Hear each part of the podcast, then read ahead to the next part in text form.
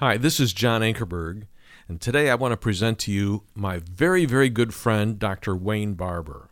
For 18 years, he was pastor of the huge Woodland Park Baptist Church in Chattanooga, Tennessee. He was co teacher with Kay Arthur for 14 years at Precept Ministries. He studied with Dr. Spiros Zodhiates and co hosted with him the national radio and TV program New Testament Light for 10 years. Wayne has taught the message of living grace, which is Christ in you, the hope of glory, all around the world. He is president, founder, and principal speaker of Living Grace Ministries. And in February of 2011, he returned to Woodland Park Baptist Church in Chattanooga, Tennessee as senior pastor. Wayne's authored several books. The most recent one is entitled Living Grace Letting Jesus Be Jesus in You and he has also co authored The Following God series of studies published by AMG. I hope that you'll enjoy listening to Dr. Wayne Barber. Well, thank you for being here tonight. Would you turn with me to 2 Corinthians? 2 Corinthians chapter 7. And we're going to be looking at verses 6 through 11. 2 Corinthians chapter 7, verses 6 through 11. And now we're going to talk. We've been talking about the importance of relationships, right relationships. And this is part three. We're working through Second Corinthians and just looking at the themes that Paul brings up, is what we're doing. And tonight we're going to talk about the repentance in right relationships. Second Corinthians 6, um, um, verse 7. hang on. 2 Corinthians 7, verses 6 through 11 is what we're going to be talking about. Now, we spent some time looking at this. We looked at the recipe for right relationships, what's involved. You know, a recipe is anything that you have that makes things turn out right. So we looked at the recipe. We looked at the requirements of right relationships. And as I said, tonight we're going to talk about the repentance. This is not a fun message. This is the repentance that is necessary for right relationships. Before a relationship can be healed and mended among God's people, the one who has sinned and caused the break must come to the place of repentance. There's not going to be the oneness that they're looking for until one makes it right, the one that caused the problem. Paul's relationship with the believers at Corinth had been a very shaky one, but it was not because of his doing that made the relationship difficult. The, the Corinthian believers had bought into the false doctrine of those in Corinth. Now, that had caused them to think wrongly and therefore to live wrongly. And when you've got somebody that's living like Paul was seeking to live, letting Jesus be Jesus in him, and you have somebody else who thinks on an entirely different paradigm, you cannot walk together. There cannot be that agreement, that relationship that God so wants. Now, when this happens and the relationship is severed in whatever way, within the body of Christ, somebody, somebody has to drop anchor. And most of the time, and I would say 99.9% of the time, it's going to have to be the one who's the most spiritual that makes the move to see that that relationship might be healed. Now, when I say drop anchor, I don't mean drop it on their head. I, I got to tell you this. I got this, this email this week, and I've been laughing about it ever since I got it. Keep sending those kind to me. I like these kind. A couple had been debating the purchase of a new automobile for weeks. He wanted a new truck. I like him. She wanted a fast little sports car. He would probably have settled for an old truck. The guys, you know, guys are like that. They don't care. But, but everything she seemed to like was way out of their price range. Look, she said, I want something that goes from zero to 200 in four seconds or less. And my birthday's coming up, and you really could surprise me. So, for her birthday, he brought her a brand new bathroom scale.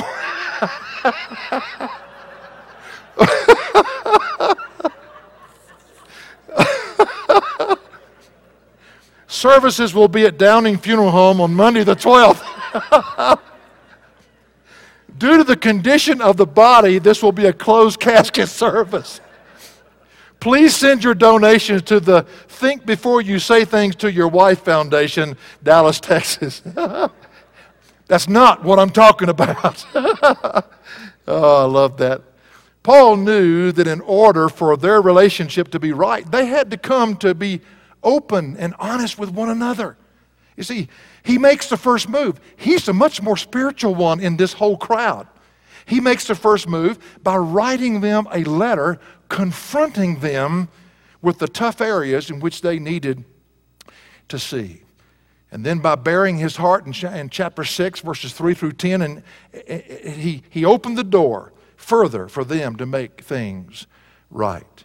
He knows that their relationship will never be right until the Corinthians were willing to rid themselves of the poisonous influences in their life and to their thinking. He knows it's going to be painful for them. And he says in verse 1 of chapter 7, therefore, having these promises, and he talks about those promises we studied back in chapter 6, how God would welcome them if he would, they would just get rid of those poisonous influences. He says, Let us cleanse ourselves from all defilement of flesh and spirit, perfecting holiness in the fear of God. You see, when we cleanse ourselves from all the ungodly influences in our life, that's what causes us to think wrong. That's what causes us to live wrong. Then we're free to let Jesus be Jesus in us. And that's when relationships can be what they're supposed to be. But it's very important at this time that I address something, and it won't take me but a second to do it. But there's been some confusion in some of your minds. I've tried to clear it up, but yet it's still there, and I better clear it up. Maybe you're here tonight and, and you have married an unbeliever. And when you're hearing, don't make an un, a, a, binding relationship with an unbeliever. When you're hearing of not being unequally yoked, uh, this has caused some problems because you realize that what you did was wrong, but yet you're in the situation. Now, what do you do now when you're supposed to rid yourself of poisonous influences in your life? Well, I've tried to say to you, and perhaps you weren't here when I said it, but you can't unscramble eggs. There are some relationships we make that, that need to be broken and we need to get away from, but marriage is not one of them. Once you are in that relationship, you are in that relationship. And where you could take the application of what Paul is saying here is that if you'll cleanse your life of anything that would corrupt your thinking towards your unbelieving husband or wife, the one to whom you're married right now, then Christ in you will begin to love that individual through you. There is a lot of hope for you. But I wanted you to make sure that in our text, Paul's not addressing marriage. He would have been much more specific had he been doing that. He did leave it open, and we mentioned that, but that's not his point. Paul is not addressing that. He's, he's specifically addressing the problem of the Corinthians embracing, entering into covenant relationships with the false doctrine of the false teachers there in Corinth. And this is what had caused the broken relationship with Paul. And Paul has told us that to have right relationships, we're going to have to start respecting who God is when we make our choices. And when it comes to the hurtful things that believers have done to us, we must be willing to lay it down if we want that right relationship with somebody who is thinking wrongly, therefore they're living wrongly, we've got to be willing, the more spiritual ones have got to be willing to lay that down and, and give, give them the benefit of the doubt and let God have an opportunity to work in their lives. You can only go so far in making a relationship work out right. And what Paul's trying to show you is he was willing to trust God that lived in the lives of those believers. We must be willing to do that. And what we're going to see today is how it paid off in Paul's life. That was exactly what happened to the church of Corinth. Their response ended up being exactly what Paul had prayed for and desired. Repentance, as we'll see today in our message, is not, is not only a change of mind, it's a change of heart, and it also leads to a change of action. And that's what we're going to see today. This is what happened again, like I said, to the church of Corinth in their relationship with Paul. God broke through. And this is the beautiful thing. So often, it's almost like somebody says, let's pray. Well, has it come to that? You know? And they don't understand. That's, we have to learn to trust God to do what we know we cannot do. We can only go so far. God can take it the next step. You see, it pays to trust Christ, to do His work in His people, instead of fighting them based on wrong information in the first place. So, are three things that I want us to see about repentance that is, it's absolutely necessary when you're going to have right relationships. When, when relationships have been broken and, and you need to come back together, there's going to have to be repentance And we need to understand this. First of all, we see a picture of what we're talking about, a picture of repentance. Now, the information that Titus brought back to Paul was overwhelming to his spirit. Remember, Titus had taken that third letter to the people there in Corinth, and Paul couldn't wait to hear from him. How did they respond? He had, he had, Paul had given them the benefit of the doubt. Oh, and Christ had done a great work in their hearts. This is what we're, we're going to get into the scene that we're going to see here in verse 6. But God, who comforts the depressed, comforted us by the coming of Titus. And not only by his coming, but also by the comfort with which he was comforted in you, as he reported to us your longing, your mourning, your zeal for me, so that I rejoiced even more. Remember back in chapter 2 and verse 13, Paul went down to Troas. And when he got to Troas, God opened the door of ministry for him. But when, when he saw that, that Titus wasn't there, they were supposed to rendezvous in Troas, and Paul was willing to walk away from those doors of ministry, knowing that they'd still be open when he came back, to look for his brother. And so he went over to Macedonia to find him. And it says in chapter 2, verse 13, I had no rest for my spirit. When he got to Troas, he was so anxious to see how the Corinthians, had they repented, had they responded. He says, I had no rest for my spirit, not finding Titus my brother. But taking my leave of them, I went on to Macedonia. And I still am overwhelmed and flabbergasted of the fact that, that we think that we have to keep the doors of ministry open. Paul knew that if God opened it, it would still be there. Paul left it in search of a brother because he, he missed him. He, was, he needed information from him. It was just a very tender time. Now, the, his condition in chapter 7, verse 6, when he gets to Macedonia, his condition is described very clearly. It says, But God, who comforts the depressed, comforted us by the coming of Titus. Now, the word depressed there is the word tapeinos. Most of the time, it's translated humility. But the word in its technical sense is how it's used here. It means to somebody that's low down. I mean, I'm not talking about low down in their way they live, but they're, they're flat out. They're flat. The word means flat.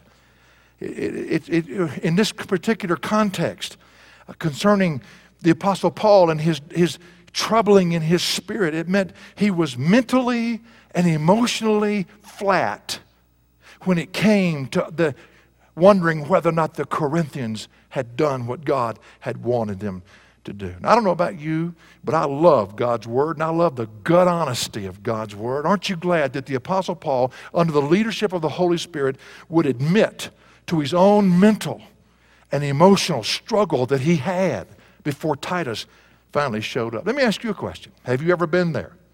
Maybe it was a concern over someone that you've prayed for. You couldn't go any further, and you wanted to know whether or not they had repented. You love them, you're concerned about them, and you've been in those times of just being emotionally flat, mentally flat.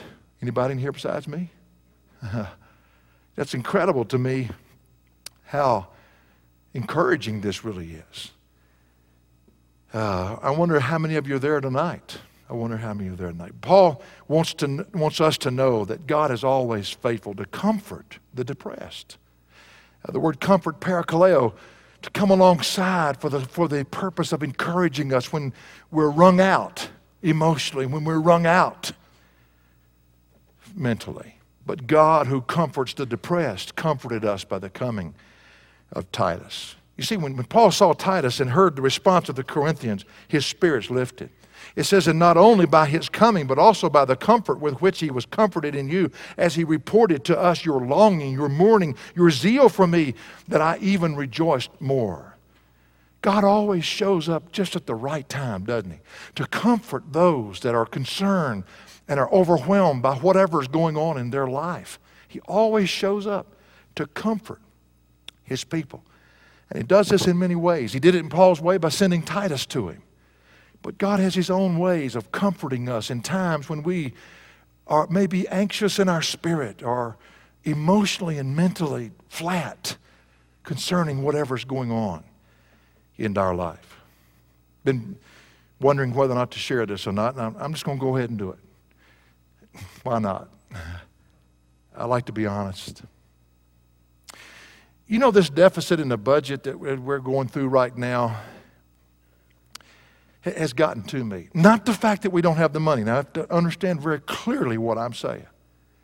God can blink an eye and take care of it. And I believe that, and I walk by faith, and I trust Him to do that. But here's, what, here's what's made me a little anxious. I've been in the ministry 43 years, and I've been around the block. And I've watched how people respond to something like that. I watch how the people who walk by faith, and like we sung a while ago, that we're surrounded by His grace and His mercy, and we live in that. He's the air and all that we breathe. And we know that He leads us through times and seasons of our life.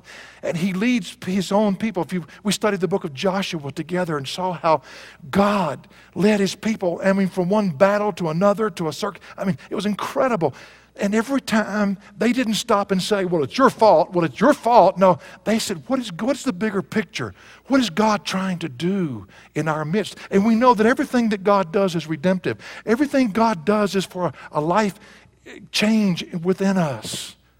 And I think that's the thing that's gotten to me or had gotten to me even last week, even when we prayed. I, I couldn't get out from under it. I, I felt emotionally flat because I want so badly for people to understand God is good all the time. All the time, God is good. And He simply leads us to these places so that we can learn to trust Him in a deeper way. That's all it is.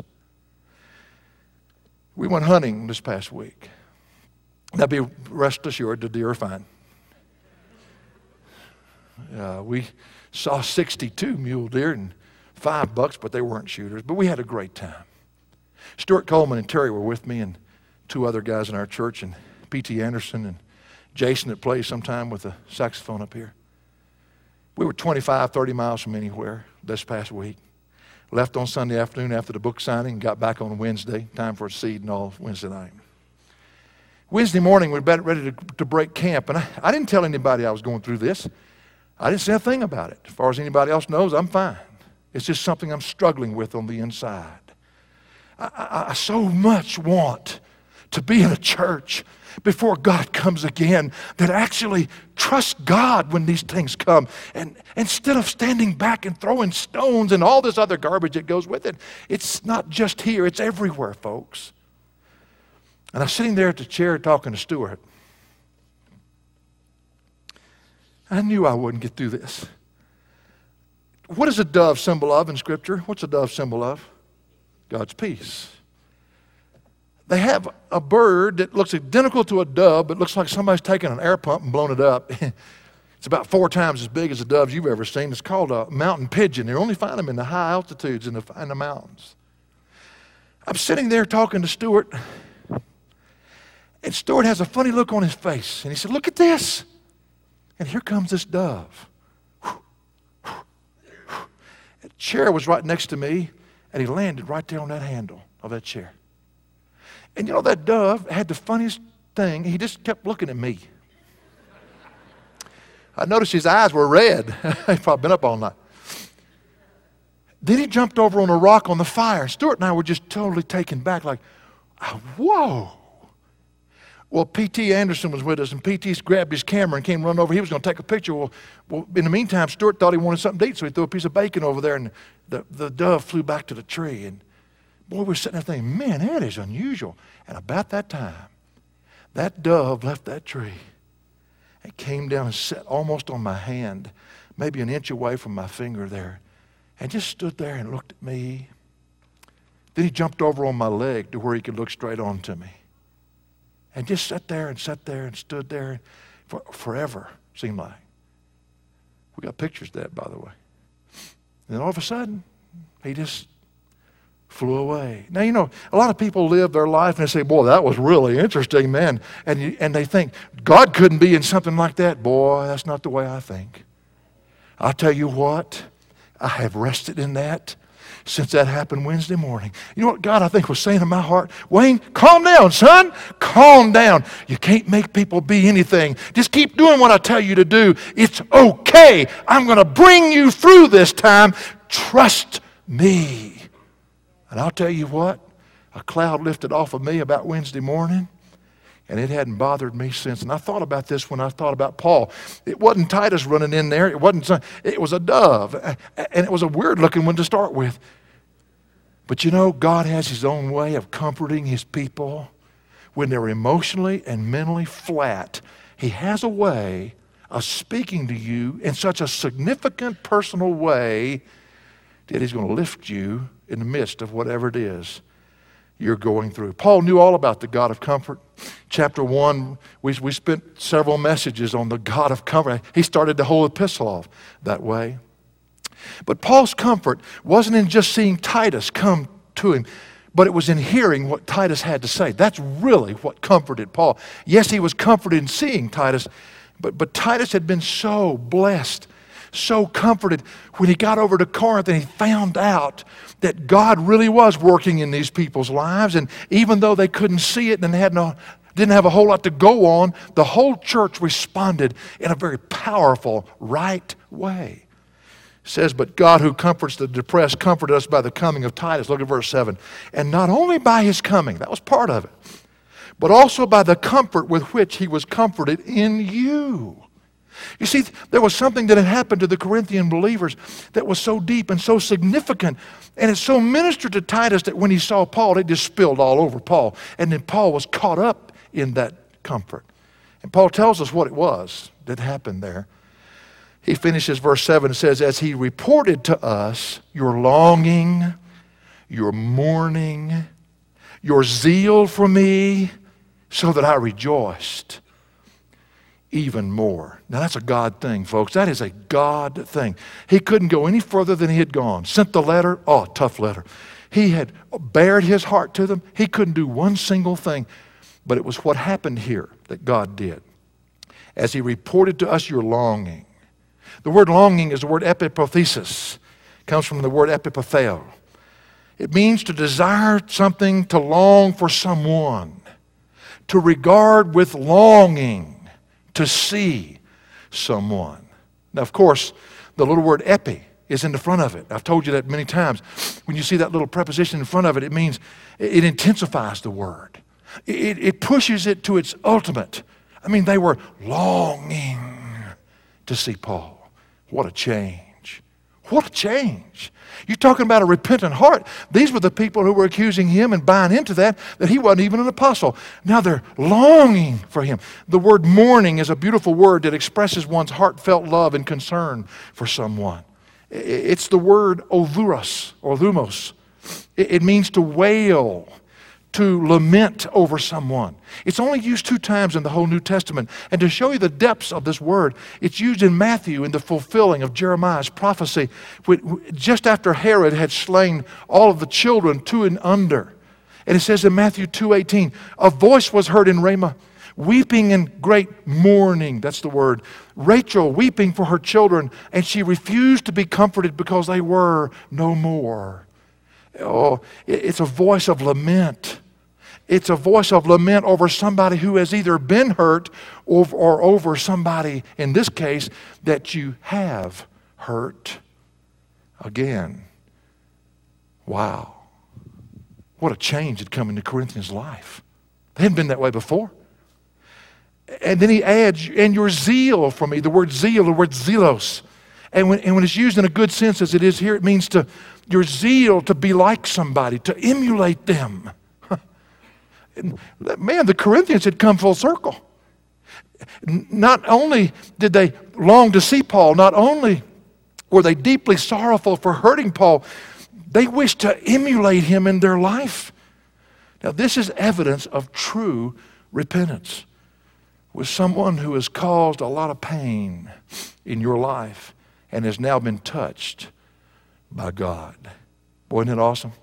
When we just go before the Lord and say, Oh God, I, have done everything I know to do. I'm just going to turn it over to you. And I'm going to, I'm going to trust you to work in this individual's life. And, and we, we just continue to try to rest in that. And then one day somebody brings us the news of the change, the radical change that God has wrought in somebody's life. And oh, how, how it blesses our heart, how it comforts us, encourages us in the walk.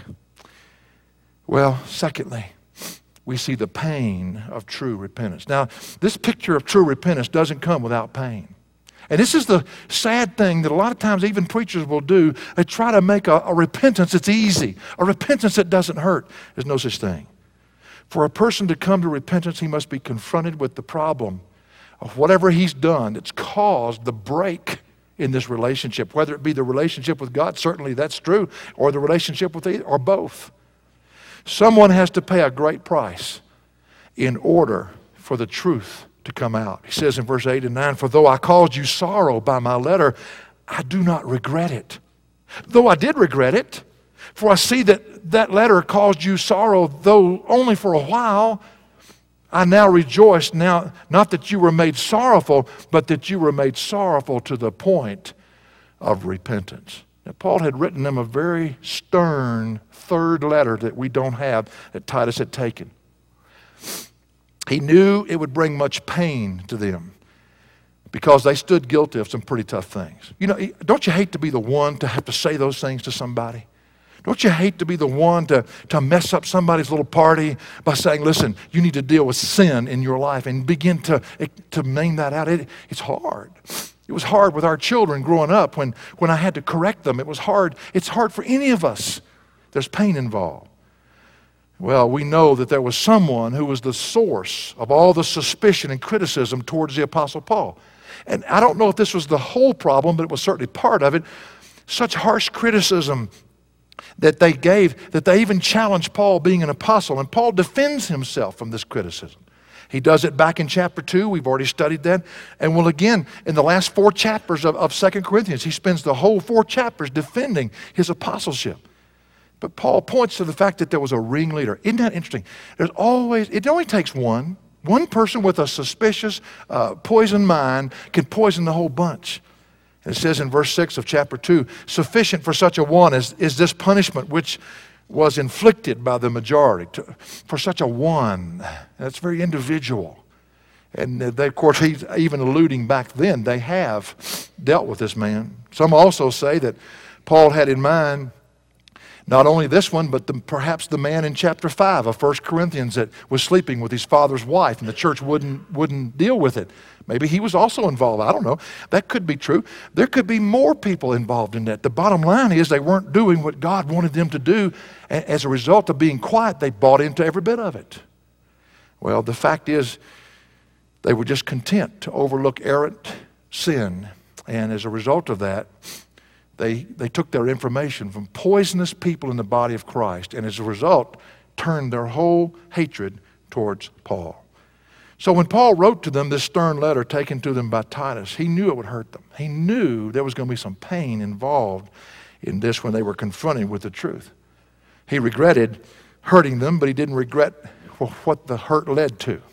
He didn't want them to be hurt, yet he wanted to see them healed in the process. He says, For though I caused you sorrow by my letter, I do not regret it. Though, though I do regret it, I did regret it, for I, I see that the letter caused you sorrow, though only for a while. He didn't want them to be hurt. He loved them. But he knew they needed to be hurt in order to be healed. I now rejoice. Now, not that you were made sorrowful. That's not what I rejoice in. I, I rejoice because you were made sorrowful. Now, this is the key here. You were made sorrowful to the point of repentance. You see, again, Paul doesn't rejoice in the sorrow, he rejoices in the result of what that sorrow brought in their life. It's like a surgeon. Years ago, I got a package in the mail, and I was in a hurry, and I had a skinning knife, a deer skinning knife, in my desk drawer. That's not a good place to put that.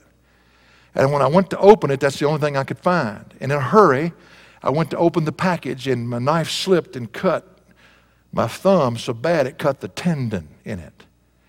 I didn't know it cut the tendon. A uh, doctor in my church said, What's wrong with your thumb? He could tell something was wrong. And I said, I don't know. I can't move it back this way. He said, Oh my gosh, Wayne, you've cut the tendon. I, Hello.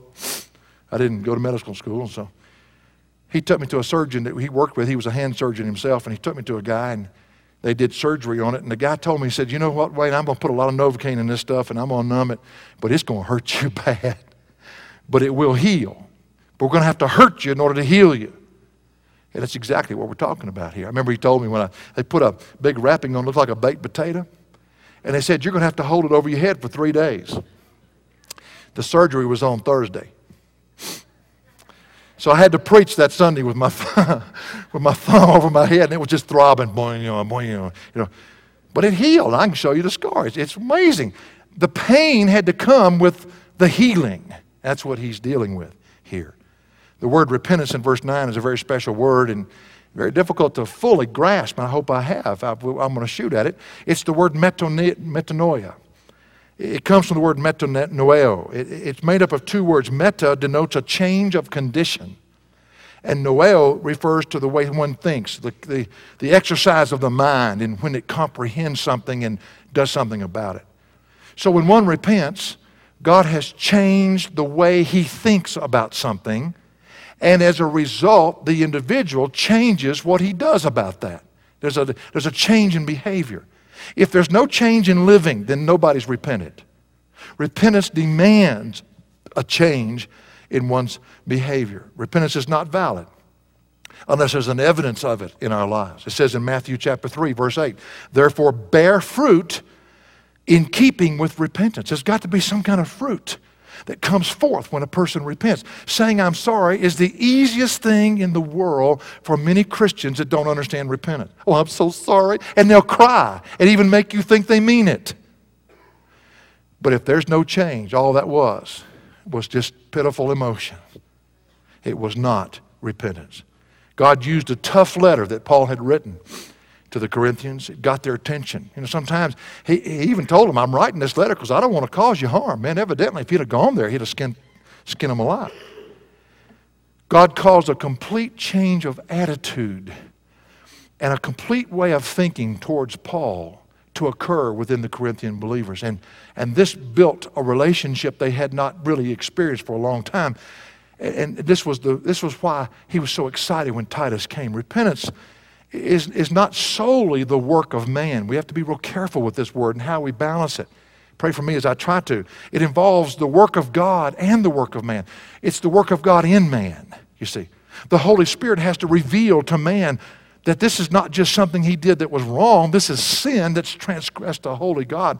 And then the Holy Spirit living in man, when he yields to that and admits that and confesses that, gives him the ability there. It's, it's, it's God's grace doing this to, to be able to do something about it, to change. It's God's grace. It's not up, all up to man.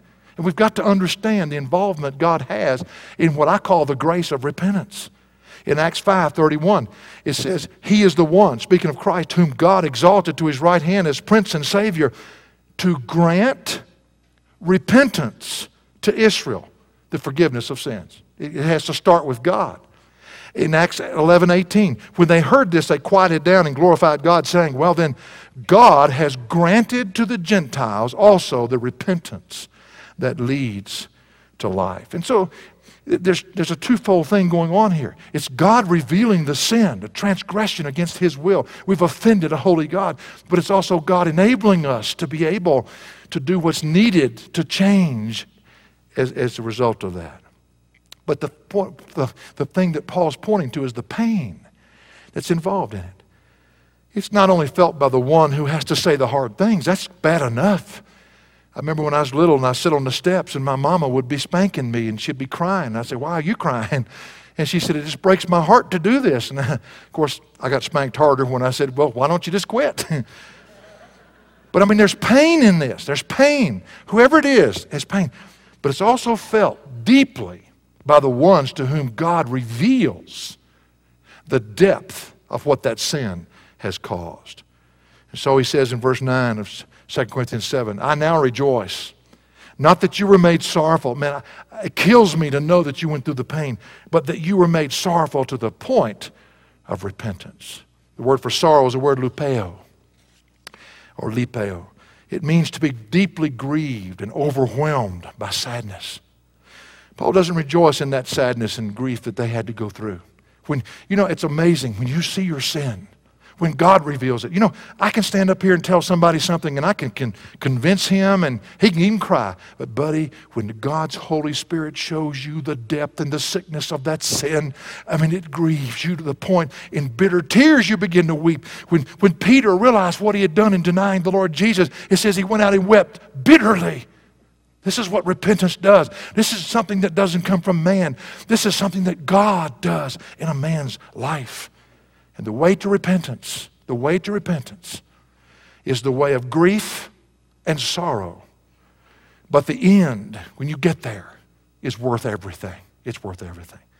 There's no way you can have a painless, griefless repentance. Don't ever hear that message preached and believe it. A broken and a contrite heart is not a pleasant sensation. So Paul gives us a picture of the result of what happens when people have repented. But then he quickly goes to the pain that's involved in repentance. When God shows you what sin is there. When you realize it's not just against Paul or whoever, it's against God. And then he gives you the grace then to work to come out of it, to change, the enabling power. That's what the message of grace is all about. Well, thirdly, we see the pattern of true repentance. We, we want to see how, what steps they went through. How, when God revealed it to them, what, what happened? It says in verse 10 For the sorrow that is according to the will of God produces a repentance without regret, leading to salvation. But the sorrow of the world produces death. For behold, what earnestness this, this very thing, this godly sorrow has produced in you. What vindication of yourselves has, it says, what vindication of yourselves, what indignation, what fear, what longing, what zeal, what avenging of wrong. Man, in everything you demonstrated yourselves to be innocent in the matter. Now, this is interesting. Paul contrasts two kinds of sorrow there in verse 10 and 11 the sorrow of the world that produces death and the sorrow that is according to the will of God. I want to make sure you see the two differences here. I'm telling you, there's some people that can make a great actor when it comes to repentance. They don't even know what it is, but they know that if they cry enough and if they say, I'm sorry enough, they think they can get away with it, turn right around, go back and do it again. That is not repentance. That's the sorrow of the world that produces death. But the godly sorrow, sorrow that is according to the will of God, that which He intends to do in a person's life, it says it produces life. It, it, it's entirely different. It leads to salvation. Now let's look at that. Sorrow of the world and the sorrow that is according to the will of God. For the sorrow of, that is according to the will of God produces a repentance without regret, leading to salvation, but the sorrow of the world produces death you see the, the sorrow of the, the, he says the sorrow that is according to the will of God produces a repentance. Now you have to understand, it doesn't produce salvation. That's God's business. Just because a person's repented doesn't mean he's, he's yet delivered. God has to do that part of it. Salvation, he says, it leads to salvation it, it, it, it, directs one toward it, but God has to do the salvation, the saving. Salvation is restoration to the fullness of life. Now, whether it be a lost person being restored from the, from the penalty of the sin of Adam into the fullness of Christ's life, or whether it be a believer, like it is in our text, being restored from a pitiful sin in their life of, of a broken relationship with a brother back into the fullness of what God offered. But it leads to that. That's God's work. Godly sorrow produces a radical change of both heart and of life. And one is delivered from wrong living back into the fullness of life by God Himself. Point is, only God can bring that salvation about. The sorrow inflicted by God Himself produces a repentance that leads to salvation. You say, Wayne, why are you making a big point out of that? Well, I'll show you. The Corinthians genuine godly sorrow produced a repentance that God ended up re- delivering them from the bondage they were in. It resulted in an earnestness to make things right with Paul, an eagerness to vindicate themselves of their wrong choices, a willingness to take effective action against Paul's opponent, an emotional longing and concern for Paul. This is what all came as a result of their being delivered in that act of repentance. But in contrast to that, this is why I bring that out. The sorrow of the world doesn't lead to death, it produces it. Whereas repentance doesn't produce salvation, it leads to it. But the sorrow of the world produces that death. It's an un, the unproductive grief of a person that's not of God. When God's left out of the picture, when somebody is just sorry for their circumstances and sorry for their condition, and they can weep and weep and weep, it's not going to get them anywhere because it's only going to produce death in their life because God is not in the picture. When God does it, There's a radical change in the way the person thinks, the way the person feels, and in the way the person now lives. That's how you know a person's repented of their sin. Only God can do that. But a person who's of the world, I've been around people that'll cry because they're mad. Have you ever known somebody like that? You're talking to them and you think they're repenting, and they start crying. they're not repenting. They're just so mad they can't think of anything else to do but cry. Sorrow of the world never changes anybody. Matter of fact, you make a, a, a person, a, a child of wrath, miserable, you just made him worse because he's just going to rebel against it. The bitterness sets in even deeper. But when God's in the picture, he changes from the inside out. Well, Paul doesn't say a whole lot more about it, does he? He doesn't, he doesn't elaborate on the sorrow of the world, so I'm not going to go any further with that. What Paul's point is, he's focused on the godly sorrow that had changed the lives of the Corinthian believers. He says in verse 11, For behold, what earnestness this very thing, this godly sorrow has produced in you. Man, what vindication of yourselves what indignation, what fear, what longing, what zeal, what avenging of wrong. In everything you demonstrated yourselves to be innocent in the matter. Now, Paul says that their repentance vindicated them.